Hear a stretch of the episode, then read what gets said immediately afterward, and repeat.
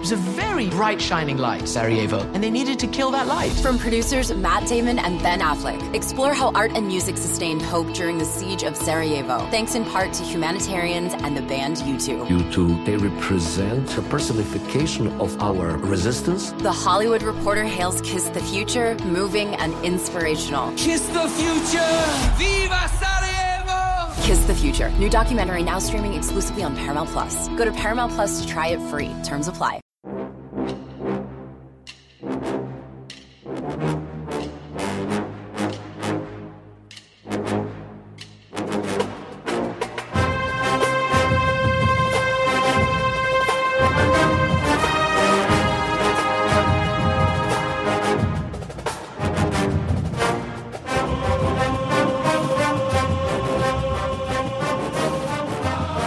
Good morning, Bucknutters. It is Thursday, December 2nd, 2021. I am Jim Rubin. This is the Bucknuts Morning Five and Change.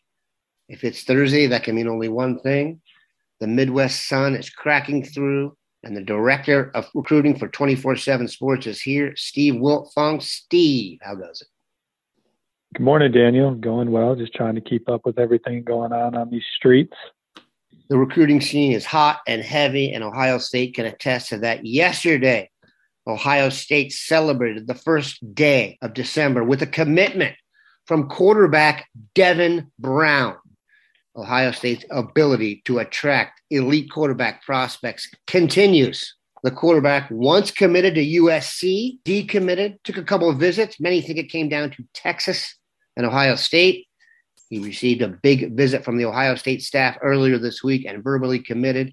You can check out tons of coverage on the site now, including Mark Porter's commitment evaluation with an exclusive video breakdown. Steve, please put in context what it means for Ohio State to attract Devin Brown. Well, they have another mega talent that they add to the most posi- uh, most important position in college football, that quarterback room, a guy that can lead you to a championship. He's got all the traits and talent um, to to be a guy that can be a championship level quarterback for Ohio State.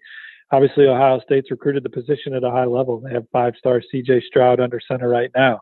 They have five stars Kyle McCord and Quinn Ewers uh, looking to unseat C.J. Stroud or, or battle amongst each other for QB two in going into spring football, and then and now you have Devin coming in there, uh, who has the talent and the ability to, at the very least, push that room you know, and we'll see where the chips fall for him as well. He's a guy that got a chance to throw next to Quinn Ewers at the Elite 11 finals this summer.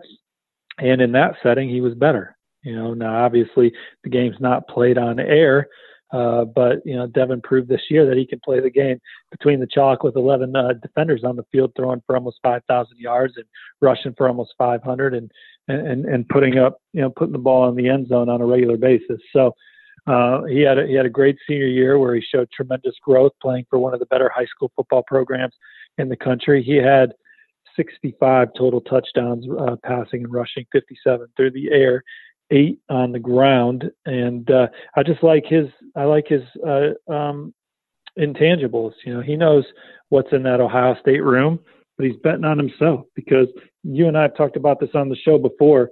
You know, Ohio State, if you're the starting quarterback uh, in Columbus, there's a good chance that you're going to be a first round draft pick. Now, the climb up the mountain's not always the easiest because you're competing with some talented folks, uh, but he's betting on himself. He's betting on, you know, eventually being QB1 at Ohio State and achieving everything he hopes to, which is, you know, to win big on the college level, get a good education, and then hear his name called high in the NFL draft.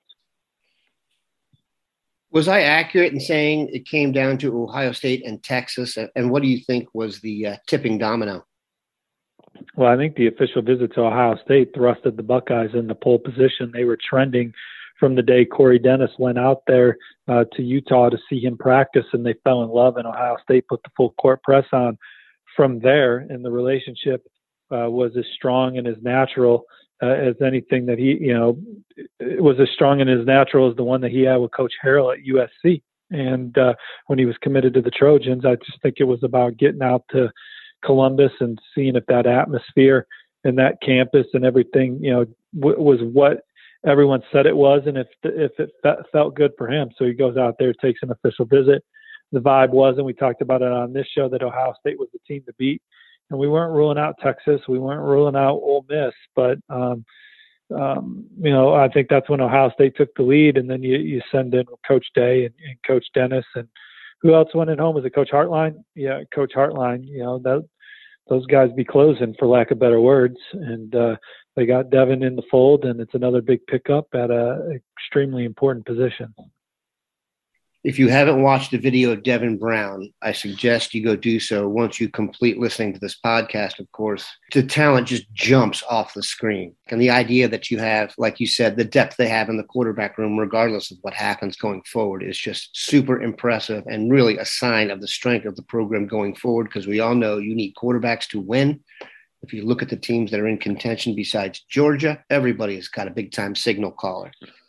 Let's talk about how the coaching upheaval across the ranks is going to affect Ohio State.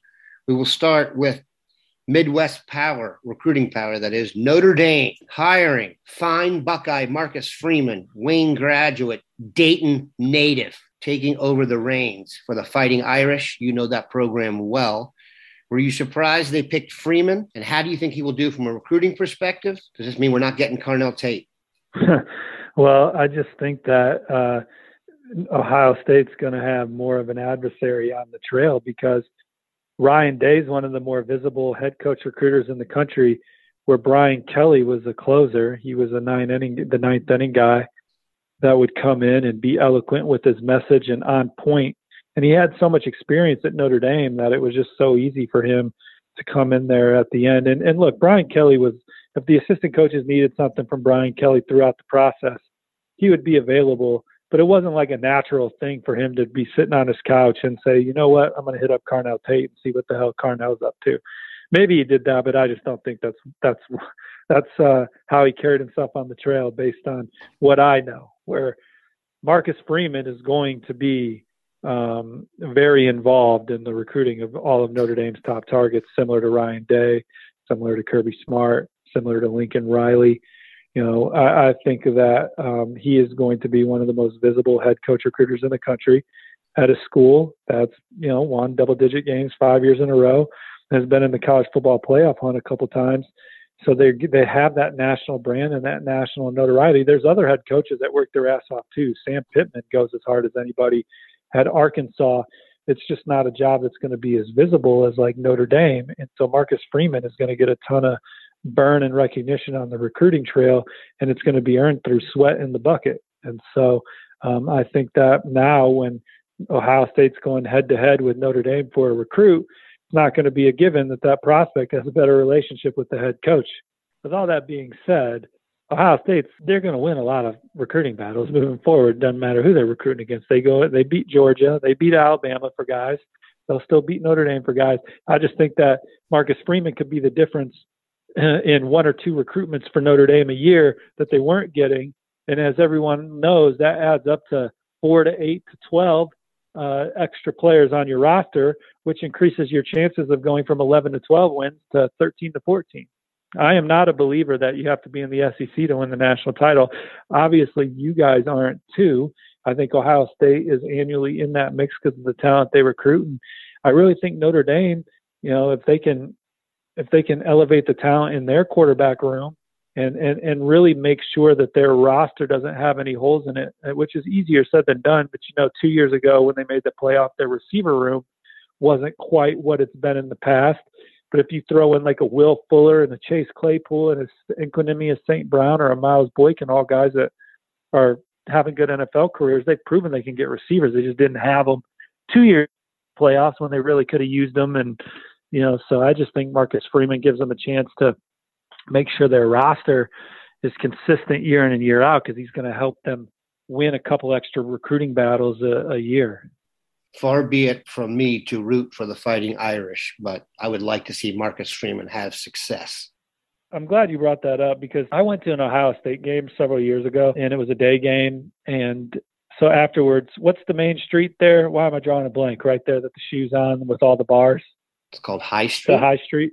Yeah, High Street. Yeah, we went to we went to Buffalo Wild Wings afterwards, and it was the year Notre Dame was undefeated and made it to the title game when they were flipping between Golson and Rees at quarterback, and Notre Dame was playing Pitt.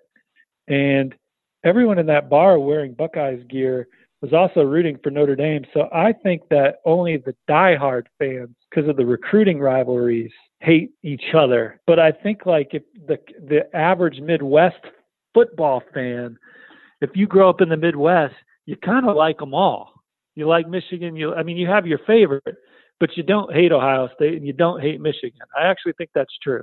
But if you're a diehard and you follow recruiting, you despise the uh, regional uh, uh, recruiting rivals. And then obviously, I, I mean, I think Ohio State hates Michigan and Michigan hates Ohio State. That goes without being said. But Notre Dame, I think they're kind of Switzerland amongst the the uh, um, Midwest schools. If you're just the average fan, and I think that the average Notre Dame fan, he he you know he doesn't care much. He's not rooting against Ohio State or Michigan. Notre Dame is such a national brand. I mean, you can go to any town across this country, and there's going to be at least a pocket of Notre Dame fans in there. I think one of the reasons Ohio State, the relationship for what it's worth, hasn't been as acrimonious recently is I don't think Ohio State sees Notre Dame as a legitimate threat if Marcus Freeman can turn them into a team Ohio State thinks they're going to lose to, or the fans do, I think it's going to get a little worse. But the Dayton, Ohio State vibe with Marcus is strong. Take a quick break, come back, and talk about more coaching carousel rigmarole. All right, we are back. Lincoln Riley went from Oklahoma to USC, and in so doing, interrupted some recruitments here. The Branch brothers, Zion, Zachariah from Bishop Gorman in Las Vegas, crystal balls were rolling towards Columbus for both. The coaching change kicked in at USC, and those balls ricocheted somewhere in the Mississippi and bounced back towards California. Can you bring us the latest on Zion Branch and his brother Zachariah Branch now that Lincoln Riley has taken over at SC? Yeah, talking to a couple sources yesterday and then sharing some information with my colleagues out west, Blair Angulo and, and, and Greg Biggins we like the way it's now trending for USC for Zion Branch, um, away from a longtime leader or perceived leader, Ohio State. And with that, you know, back in the summer, or the spring, or whatever, you know, um, their father, Coach Branch, uh, the track coach at Bishop Gorman, he had he had said that the the brothers had come to, you know, talked about it and that they wanted to play together in college, and so um, you know, Coach Riley's track record at the wideout position.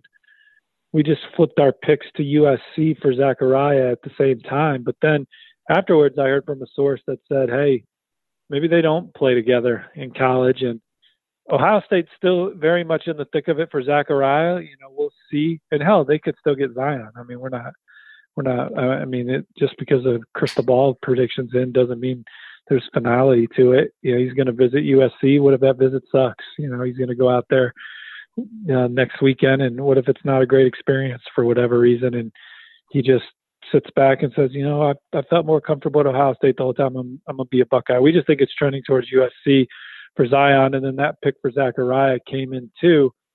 But maybe it was a jump the gun. You know, maybe we, you know, maybe you know we needed to dot some more I's and cross some more T's before making that prediction. I mean, I would certainly. I mean, he put a top four out yesterday, which included uh, Alabama and uh, as well USC, Ohio State. I'm drawing a blank on the fourth one off the top of my head, but I mean, I think Ohio State is in a great position and. Lincoln Riley's track record in offense, and then that family's love for the University of Southern California, I think puts them in good position too. So we'll see where it shakes out. But nobody recruiting that young man harder than Brian Hartline, and so uh, his his percentage from the field is pretty damn good. I'm confident that Brian Hartline will force Zachariah to make a really tough decision, but I think the ship has sailed on Zion. That's my opinion. I think Bill Kurelic flipped a crystal ball too. I hope we're all wrong. Another huge recruit that may have renewed interest in USC that also had crystal balls flowing towards Ohio State, and he's in California, Rancho Santa Margarita, defensive tackle Hero Kanu, the German native. I had him penciled in. Do I need to erase it? You know, I haven't heard anything different other than obviously there was some excitement about Lincoln Riley getting the USC job. At one point, Oklahoma was the was the leader for Hero Kanu. Um, but you know, a couple weeks ago, I was told that it was pretty darn close to being a done deal for Ohio State. You know, he's still letting USC come in the home and you know, we'll see if he locks in a USC official visit. Um, if he gets that in, you know, game on. But the dean, Bill Kurelic, had a story last night, I believe. I'm losing track of the days where nothing was even locked in yet. So you know, we'll see. We'll see what happens with that. Um, but uh, Ohio State's obviously pushing hard. Clearly, defensive tackle is a need. Anyone who watched the game is clear on that. If you could quickly finish with the latest on two defensive line prospects Ohio State is heavy after Indiana native Caden Curry and Texas native Omari Abor. Well, Ryan Day's in home. Ryan Day's in God's country. He's in the best city in the world, Indianapolis, today, visiting Caden Curry and his family on the south side of Indianapolis in those suburbs. Two time state champ, Caden Curry. And I really like where the Buckeyes stand. I know Tom Allen's trying to get an in home. Alabama will be up next week after they play in the SEC championship. So, um, you know, I like I like the Buckeyes there. Maybe this in home is the last the last thing to push it over the top, or maybe he just takes it all the way to the end and and, and lets the other you know let hears out the other coaches. But I kind of like where Ohio State stands there, and my crystal ball is on the Buckeyes for Omari Abor too, five star defensive lineman from Texas. I wouldn't write his name in pen in the class. Maybe there's another twist or turn there, but he's loved his experiences in Columbus and Larry Johnson's track record at the position. And talking to us, I asked the source yesterday about it, and they still liked where Ohio State stood too. So, you know, just got to get it all to December 15th at this point, Daniel. And we are on that ride with you, Bill Kurelic, and the rest of our fantastic staff at 24 7. Keep it locked into Bucknuts. Have a good one, Bucknutters. Take care, y'all. See you on the front row.